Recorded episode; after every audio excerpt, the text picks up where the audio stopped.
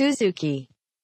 はい、えー前回まではコンスタンティノープル陥落についてのお話をお聞きしましたと、い、やダイナミックなそうですね。回でしたね。すごい奇策でしたよすねごかった。はい。はい。でこれが、えー落ちた後ですね。はい。えっ、とメフメト2世がどうしていったかっていうところをちょっと最後語りたいなと思うんですけど、はい。あのこの戦いっていうのは、もういろんな要素をはらんでいて、ハリルパシャと、まあ、いったあのザガノスパシャって言って、えーメフメト2世の神派ですよね、メフメト2世側の、えーパシャと、えーまあ、いわゆる奴隷から出身のパシャと,、うんえー、とすごく由緒正しいパシャとの戦いでもあったわけです、これは。いでこのコンスタンティノープルが陥落するかどうかっていうのは、うん。反対しているハリルパシャからしても、うん。これに勝ってもらったら困るんですよ本当は。そうで。すね。うん。勝たれたら、うん。あれだけ反対したのにやっぱりやった方が良かったってことになっちゃう。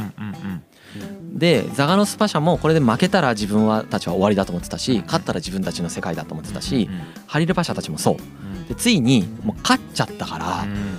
なんとうん。勝って入場した翌日にはチャンダルル・ハリルパシャを罷免逮捕していはいはいはい。一族労働ともにね処刑します。うわー殺すんですね。罪状ははい。利的行為。つまりはい。敵に、うんえー、と利益のある行為をしたよねお前はと、はいはいはい。これもねすごくてうん。事実してるんですよ。はい。ハリルパシャ、あそれしてるんですか？はい、賄賂をもらいながらは、えー、とそのこの戦争を終わらせようとしてるんです、ん。和平交渉に持っていこうとして賄賂とかいろいろ贈り物もらっちゃってるんですよ。へえでそのお互いのその,、まあ、そのスパイじゃないんですけどそのハリルパシャがやり取りしたうん。その和平交渉をしてほしいみたいなお願いを受けてるところの手紙とかが実は戦ってる最中のメフメト2世も見てるんです。おおお見てるんだけどお戦いが終わるまで何も言わなかったんですよ。えー、どういう意図やわかんないけど。まあここ戦い戦いの最中でねそういうことを断罪してもね自分たちの軍軍のこの雰囲気というか状況を揺らすあのあんまりこういいプラスの影響を与えないから、うん。とりあえずこう弱みをつかむだけ掴んどいてあもうはい後でお前あの生産してやるぜみたいな。うん。まあ手一杯ですからねこっちはね、うん。ウルバン法まあのねなんか本当感情のコントロールがうまいよね。うん。だって自分が人生かけてやってるこの戦いに対してまあスパイ行為みたいなスパイまでいかないんだけどそこまで汚い行為ではないんだけどうんある意味裏切りじゃないですかうんハリルパシャがやってることが。敵と通じてたわけだからそこうん相談して和平交渉に持っていこうとしてたわけだから敵と。それをの事実を見た時に普通の21歳であれば切れると思うんですよ。何しようみたいな。そう。そうですよね。切れないんだみたいなうん いやいや21歳ですからね。ね。ちょっと忘れがちですけど。45歳とかでできてたら、ん。まあ、まあ人生経験も積んでるしそういうことができるのかなと思うんですけど、はい21歳でそういうなんていうかなんていうか激高しないっていうのは、まあ、あのしてる時はしてますけどうんうんうん。すごいなって思いました。はあなるほど。うん、でまあそのハリルパシャを、うん。えー、と罷免して処刑した代わりに、うん。ザガノスパシャをうん大宰相うん。もともとハリルがいたうん。ところに、うん。えー、と据えて、うん。えー、とこれ以降のそのオスマン帝国っていうのは、この大宰相っていう職をうん。奴隷出身者がやることがもう圧倒的に増える。うん。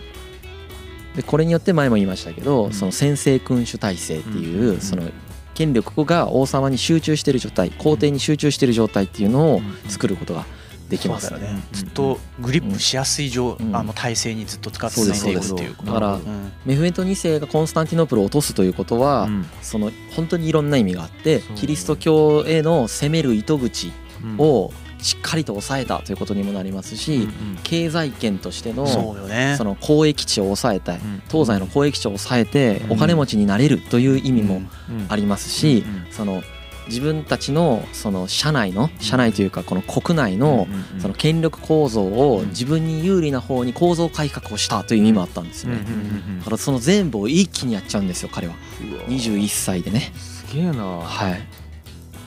なんか前の以前の回でどっかで言ったと思うんですけど、はい。なぜその、ヨーロッパが大航海時代に乗り出したかっていうのは多分どっかでモンゴルかどっかで言ったほうほうほう言ったかもしれないんですけれどもやっぱり彼らはこうアジアとずっと貿易してたんですけれども、うん例えばイスラム、まあ、特にそのオスマントルクオスマンなんですけど、うん。オスマンが出てきたことによって、その彼らがアジアと貿易するにはもうそこでものすごく絞り取られてたりするんですよね。こう利益を、そのなんか中抜きされたりとか、うんうん。あるいは商売を邪魔されたりとか、もう彼らがこう大航海時代とそのイスラムを避けてこう違うこう交易ルートを開拓しないといけないぐらい、あの実はこうオスマンっていうのはすごくなるほど。そうそうビジネスの上でもあ。のすごく影響力がでかかったんですよね。まあ、逆に言えばその、ね、それが大航海時代によってあのヨーロッパの要はキリスト教国の方が力を持ってしまったっていう一つの原因にもなったんですけれどもなるほど。まあ、歴史はわかね歴史は分かんないですけどね。そうん。うん。なるほど。で、えー、とコンスタンティノープルを今度治めないといけなくなるじゃん。うん治めるってなると、まあ、大きく2つ課題があったんですよ。はい。で一つがまずキリスト教徒の町なんですよねここが。そうだ。もともとちなみにここに首都を移すんですけどね。コンスタンティノープルを首都にするんですけど、えっとここをムスリムが住みやすい町に改造しないといけない。結構違いそうですね。はい、ほでまずその大聖堂のアヤソフィア、い。ハギアソフィアを急遽モスクに改造するわけ。そういうところからやるわな。そらそうや。はい。はいはいはいでこれはやっぱりムスリムにとって1日5回の礼拝っていうのは、まあうん。すごく大切なことなので、はい。えっとこれができる場所を作ってあげないとムスリムとしてはしんどいよねということで、はい。まあ、これをすぐに作ってあげます。うん。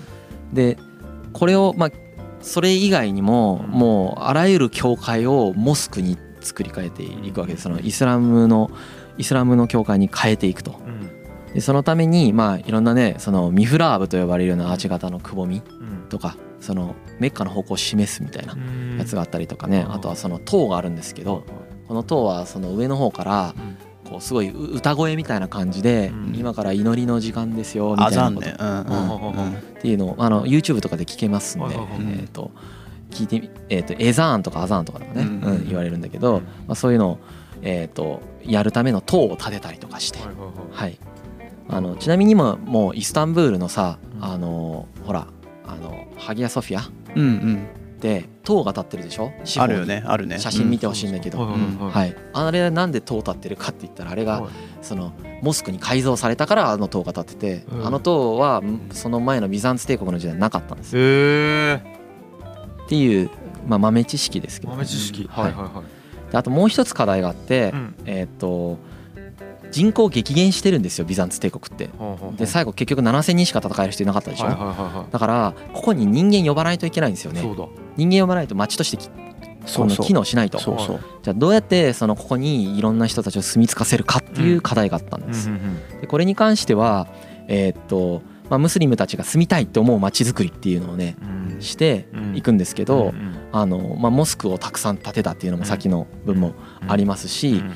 あとはその、えー、と政府だけじゃなくうて、ん。そのなんていうんですかね公的なものじゃなくて私的にもモスクを建てるっていうのを奨励していくんですよ。うん。あ民間にやらせるんやね。そうそうそうそう民間にもやらせていく、あとはイスラム学院を作って優れた学者をたくさん呼んできて、はい。うん学生をこう集める。でその学生には寄宿舎とかを、うん。えー無料で用意をする。う、うんん。えー、とあと給食とかも用意をする。あとめっちゃいい図書館作る。みたいな。ね。はい、いろんなそういういい制度をたくさんやって、はいはいはい。30年後には人口が10万人？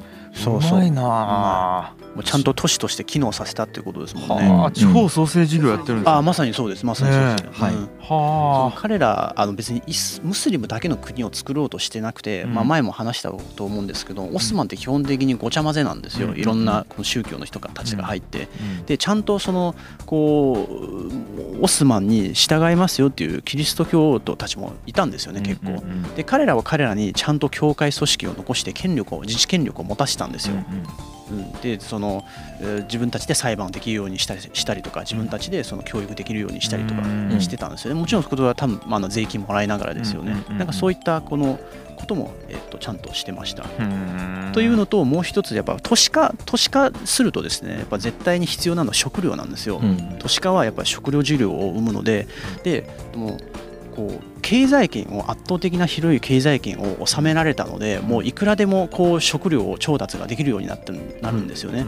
例えば商人たちが例えば違う国に、えー、小麦とかも輸出したくてもこうすごい絶対的強い権力を、あのオスマン帝国が持ってるからいやこれ俺はそれはえイスタンブールに持ってこいよみたいな、そういったこともできるんですよね。なるほど、うんうん、でも、うん、だから食料供給も、あのビジネス環境を確保したことによって、あの都市としてあの回すことができたなるほどなるほど。うん。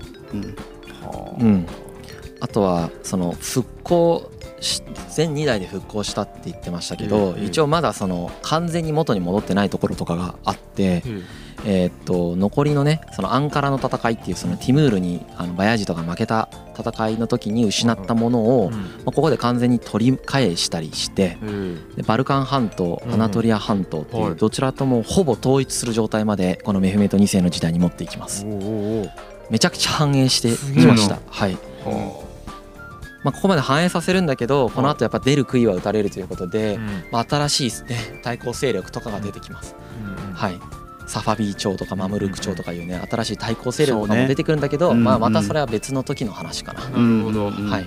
もうなんせメフメト2世の7代までで、うん、今何話目 ?8 話目でしょ、うん、8か9か言ってますね、うん。はい、600年分やったらさ、はい、何話？え今何年分経ってんですか？中古とは。600年分の半分ぐらい、半分もいってない。半分もいってない。え？そうなんです。よ。まだ全然ありますよ、マジっすか、全然行ってないです。けど、まあ、どっかで僕たちはやりたいねって言ってたのは、このあとね、メフメト2世よりさらに有名な王様が出てくるんです。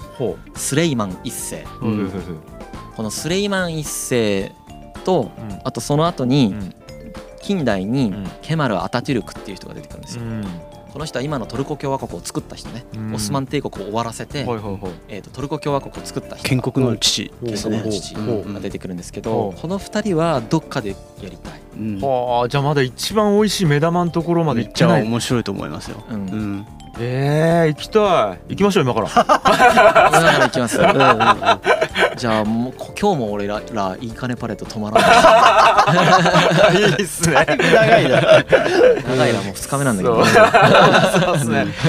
クソ無理はさせれんな。ちなみにその今日今回ここまで、あの話したそのメフメト2世、はいなんですけれども、まあ、すごい頭も切れてストイックで、しかも、で若い若いながらにそのちゃんと国を治められたという,、こうすごい王様なんですけれども、実はですねチューリップが大好きなんですよ。めちゃくちゃ可愛い。可愛いめちゃくちゃ可愛い。それも可愛いし、それをめっちゃ嬉しそうに言うヤンヤンさんがもう。いや、だからこういうギャップ、ギャップなんですよ。ギャップ燃えないですか？もうみんなの前ではすごいこう真面目な顔してもう正確な判断を下す超クールなあの王様だのに。笑うこともほとんどない。そうそうそうそう。実はめちゃくちゃチューリップが好きなんですよ。で、チューリップオタクっていうぐらいあのすごいチューリップが好きで。自分のそのこう服だとか食器だとかあとは絨毯とかいろんなところにもうチューリップデザインをひたすらこう入れていくんですよね。チューリップ柄？チューリップ柄。で自分ものその宮殿内の庭園チューリップ庭園を作ってそれをこう見てめでたりとか したりとかするのでこう彼の代ですごいチューリップが本当オスマンの代表する花みたいなあの立ち感じになっててこうチューリップブームみたいな。もうそれ以降のオスマンももう常にこうチューリップってすごいあの国にとってはいい大事な花だろうねっていうふうにこう一つね流行りを定着させたっていうのは。なんだ可愛さ出してきてメルメッちゃん、メルメッちゃんメルメッちゃんなんか一気にちょっと親近感があるので、ね、いや俺深井さんの大学の研究が猫っていうのと、ああなるほど。そんな感じでしょうね。そうそうそう。うんうんなるほどね。可愛いとこもあった、まあ、こういう実はあの一面もあってですね。やっぱなんかどっかでバランス取ってるかもしれないね。そうね、そういうところで 寂しさを紛らわしたのかな。寂しいか寂しいかどうかも知らんけど。まあ孤立孤立というかねあれはあっただろうからね、敵だらけ感覚はちょっとあったのかもしれないからね。あなんか芸術が好きなのそういうところあるかもしれんね。ね。うん。そこで心なんか癒してたかもしれないね。まあ、若い頃の2回廃位させられた時はすごく多分すごいショックだったんだと思うよ。うんうん、そこかからなんかそれの反動って感じだもんねコンスタンティノープル攻略もそもそも。ああそうやね。うん。うん。はい結構という感じでしたね、はい。オスマンの。だから今回タイトルがはい「栄枯水清水600年」って言ってますけど、うん。えーっと全然600年言ってないっす。言えてないですね。うん。OK です。はい。OK ですまあじゃあ続きはねまたどっかの機会でって感じですかね。ですね。はい。じゃあちょっと一旦ここで。はい、はい。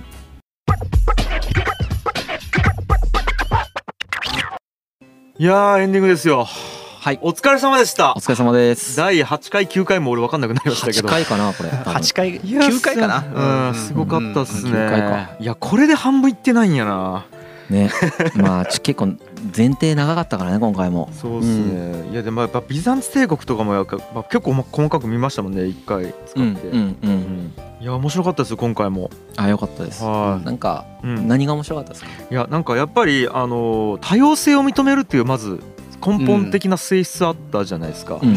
で、まあ、うんいろんな人種とかその、まあ、認めると文化みたいな。うん。でそれをまとめ上げてたのがイスラムっていううん。なんかそこの基礎があれば人種とかを超えて一個のなんかこうなんていうんですかね人種みたいなものの壁を越えた上位概念みたいなものでうん。ガッてまとまったっていう。でそれが法とかなんか文化とかもなんかなんていうんですかね超えたところにあったっていう絡んでると思いますよね。ななんんかこかううん。一つの社会で自分、俺とお前の違いをどういうどういったところであのなんかこう線引きするかっていうのはやっぱ時代によっても場所によってもなんか違うかなと思いますので、なんか歴史を勉強する時も俺とお前の違い、俺とお前はどっちが上か下かっていうどういったそのところでこうねこうね判断してるのかっていうのをなんかそういう視点でまた歴史を見るとなんかね分かりやすくなるかなと思いますけどね。うん。俺とお前が面白かった。そこなんでそんな男らしい表現使ってるじ ゃあうちとあんたみたいな。いやそうですね。いやなんか僕らって結構人種が違ったら全然違うことを考えてるだろうって思うんですけども、うん。なんかそこで「えお前と俺違うんやけどえちなみに俺イスラムやけどえ私もイスラムだけどえ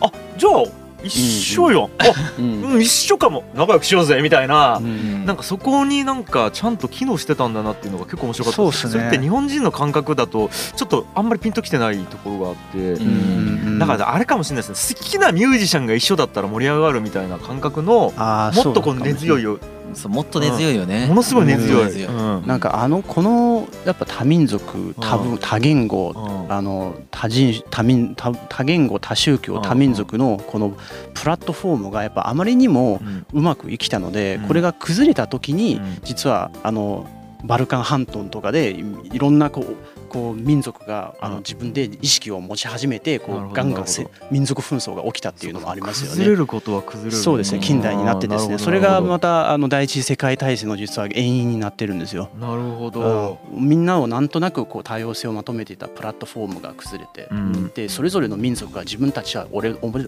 俺とお前は違うっていう、ね、意識がまた出強くまたなり始めてっていうのが、接着剤みたいなものが効かなくなってくるう。ん。それが民族主義ナショナリズムですよね。ああうんじゃあやっぱなんかまとまっては離れ、うん。まとまっては離れっていうのはそこでそうですね。それは別にいいか悪いかっていうわけではなくてやっぱね、うん。まとまるは、まあいいか悪いか両方あるけどね,、うん。そうね。まとまりすぎて相手を排除することもあればまとまることによって自分の生存権が確立できるっていうのはありますからね。そうで。すね。まあ、民族主義的な話出たんで、うん。ちょっと補足で言うと、うん。前ちょっと説明不足で伝わんなかったかもなと思うんで補足で言うと、そのオスマントルコ帝国とも呼ばれるじゃないですか、このえええ呼ばれるじゃないですかって言って呼ばれるんですえよ。呼ばれるんですね。はい俺ずっとオスマン帝国ではいはい。で今回僕は、まあ、はい。あえて僕たちはそのオスマン帝国って呼んでるんですね。トルコって入れなかったんです。なんでかっつったらはい。あの今のトルコの人たちもそう思ってるのかもしれないんだけど、はい。これトルコだと思われてんだよねオスマンって。はいトルコ系だし、はいはいはい。一応スルタンが、はいはいはい。けど実際歴史勉強していくところがトルコだとは限らないっていう話をちょっとしましたよね。覚えてますか、はいはい。冒頭で,、でこれなんでこの話をしたかっていうとその近現代って、うん。そのオスマン帝国領だったうん。その人たちが、うん。そのこう自立していってオスマン帝国が崩壊していく時があるんですよ。うん。でトルコ共和国まで縮小して領土がもっと広かったのに、ん。でトルコになってそれ以外のところは独立して別々の国になっていくっていううんえー、と過程を踏むんだけど、うん。そのトルコ以外の国の人たちが、その独立する時のエンジンが何だったかって言ったらその自分たちはこういう民族であってあなたたちとは違うんだっていうところがあの出発点というか原動力になったんですよ。だから対比対象としてトルコ人っていうのを作ってそのトルコ人と自分たちは違うだから独立する。ギリシャだからセセルビアだからみたいな感じで,、うん。で独立していくっていうことが、まあね。起こっていく。でこのこれが起こっていく過程でトルコ人はトルコ人で自分たちがトルコ人としてまとまらないといけなくなっちゃったからトルコ人としてまとまろうってなってオスマントルコはあのトルコ人の国だって言ったんだけどここれ何が言いたいかって言ったらあのオスマントルコの時代はね、まあ、オスマン帝国の時代はその民族がどうとか何にも誰も考えてないに対して。もう宗教まとまり方が全然違うから。ですね。はい、さっき言ったみたいに、まあ、イスラームでまとまってる面もあれば、はいオスマンでまとまってる面もあるわけですよ。うんうんうん。だからその何人だからどうとかそういうこと考える必要もないし、それによって分けへそういう分け方をする意味もないので分けてないんですよね。だからオスマン帝国って別にトルコ人の国でもないしトルコ系の人がトップにいたりするんだけどそもそもスルタンっていろんな人との根血だしお母さんんがねいろんなブルガリア人とかセルビア人とかザラにいるからもうちょめちゃくちゃ根血なわけですよ。だからまあいろんな人種の人たちが混ざっていてえーとしかもほら奴隷から大宰相とかにしててうん。その奴隷どっから持ってきてるかって言ったらほらキリスト教徒の人ムスリムに回収してるって言ってたじゃん。ギリシャ人とかねそうそうそうそう。ということはそもそもあの人種結構違うわけですみんな。その人たちが政治の中枢にいるっていう全然別にトルコ人の国っていう形容が正しくないオスマンっていう国があってうん。だけどその理解の仕方だと近現代が生きられなかった人たちがうん。新しい民族っていう概念を作ってうん。その民族で自分たちのまとまりと連帯を作ってその民族で独立して今があるのでオスマン帝国はトルコでもないのにオスマントルコ帝国だって呼ばれてる。オスマン帝国の人たちは自分たちのことをオスマントルコなんて一回も呼んだことがないわけ。へえうんそうですそうです。ここら辺も歴史を勉強しないと絶対にわからないことの一つです。ね。僕たちは民族っていうのを昔からあって当たり前の概念だと思ってるけどうん。全く存在しないんですそんなの。時代の要請によって自分たちでこう新しくまあ要はこう強くこう意識した枠組みの一つに過ぎないですえちょちょっと待ってちょっと待って時代を遡って民族を定義して過去を見た。そうです。そうです。ええすごい話やなそれ。うん。ビザンツでも同じことが起こってます。ちなみに。うん。ビザンツ帝国でもあのローマ人だって思ってたりギリシャ人だって思ってたりするんですよ。うん。ギリシャ今のギリシャの場所にあったからねビザンツ帝国って。結構。だからな中身ギリシャ人の人多かったんだけど自分たちのことをギリシャ人と思うかローマ人と思うかみたいなところの転換点とかがあったりするわけ。でそこら辺のアイデンティティの作り方って時代によって違うんです。よ全然違う。うん。は普遍じゃないんですよね。うん。あなんかしかも遡ってなんかまあ塗り替えられてはないですけど遡って見られてるってことですよその自己自己最定義とかしてるんですよそう常にそうそう自己最定義ねうん。自己最定義ですね。うんうん。はあ。だからうん。なんかまあ今回そのオスマンっていうのがはうん結構分かりづらいから後回しにしてこれすごく有名な国なんでいはい。もっと早くやってもよかったんだけどあ結構後回しにしたのはそういうところからして結構分かりづらいんですよね。現代の概念からまたちょっと遠いんですよ。遠い遠い。はい。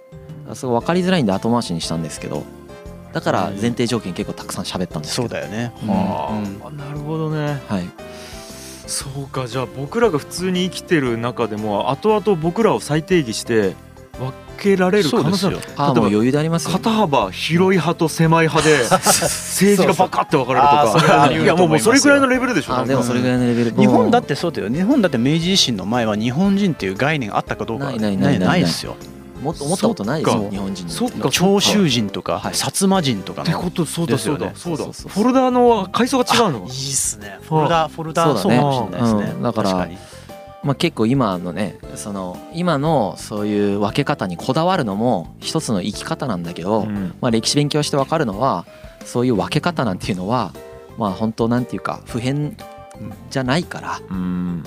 なんていうかあのそんなこだわんなくていいよって思う幻想？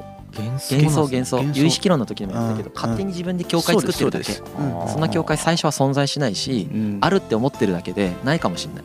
はあ。ることにしてるっていうルールにしてるだけ。うん。俺ら日本人っていうのもそうですよ。あ日本人だってルーツめちゃくちゃ調べたらマジでどんなか分かんないからね。そうですよ。何をもって日本人と呼ぶかなんていうのは相当難しい。中国人なんてさらにそうですよ。そう遡っていったらどどこの誰がみんな血が入ってますからね、いろんなところのチンギス・カーンの時もやったけ？ど遊牧民と農耕民族っていう分け方も本当は絶妙なんですよ。うん。実は混ざってますから。まあね。確かにね、そうそうそう言ってるだけなんだな。はい。そう。だから分かりやすくそういうふうに定義しないとえっとうん。一旦カテゴライズできないんで。うん国国としてねまとまらないしね。カテゴライイズ分かりやすくしてるだけだけど、まあ、実際のを見ていくとまあいろんなグラデーションがうん。存在しているという事実を認識するのが大事でしょうね。いやそれ俺前半の時でなんか何かを日本の何かに例えたじゃないですか、うん。その時に本当は例えちゃいけないんだけどねって深井さんが言ったのを結構覚えてて、うんうん。あのまあ例えた時点で違うものになるから。そうですね。で全く歴史上の違う場所で起こっていることが同じなわけないからそうなんですよ。本当はイメージするだけでい。理解はできないっていうことなんですよね。いかに例えずに理解しに行くか、これよくうんあの言語の時に僕言いますけど、あその英語のはいアップルをはいリンゴに訳さずアップルで理解しに行くのと一緒ーです。あーそういうことですよね。はい、リンゴとアップル違いますから。ですね、はいあとホームと家も全然違いますねホームと絵も全然違いますし、うんファミリーも全然違うでしょ？ですね。全然違うんですよ。うんうんうんやっぱり言語によってそれと一緒ですね。はあイエニチェリはイエニチェリで理解しないと理解できないし、デブシルメはデブシルメで理解しないと理解できないし、ティマールはティマールで理解しないと爆反体制とは違うからね。なるほどね。はい。じゃあヤンヤンはもうヨヤンーエスイです。それを呼ばれたのは人生で初めてです。そんな呼び方。ヨー。エイシ聞いたことないですヨーエイシー。あじゃあ最後ヤンヤンの正しい発音言って終わろう。いや正しい名前の発音、はいヤン・ルイ・ジ ュじゃあありがとうございました。ヤンウェイツありがとうございました。はい、えーということでございまして、えー世界の歴史キュレーションプログラム古典ラジオは毎週月曜日と木曜日にお送りしております。えー古典ラジオでは、えー引き続き金銭的サポートを受け付けておりますので、えー応援していただける方は、えー少しだけ気持ちを、えーいただければと思います。えー詳しくは古典ラジオ公式サイト古典ラジオ .fm cotenradio.fm の方で、えーご覧になってくださいということでございまして以上古典ラジオでしたありがとうございました、はいありがとうございます。ます古典ラジオでは金銭的にサポートしてくださる古典サポーターを募集しています。古典ラジオオフィシャルサイト古典ラジオ .fm にアクセスいただき古典サポーターになるをタップすると月額1000円からサポートできます。末永く番組を続けるためにもよろしくお願いします。今回のエピソードいいなって思ってくださった方、ぜひよろしくお願いします。ぜひサポートをお願いいたします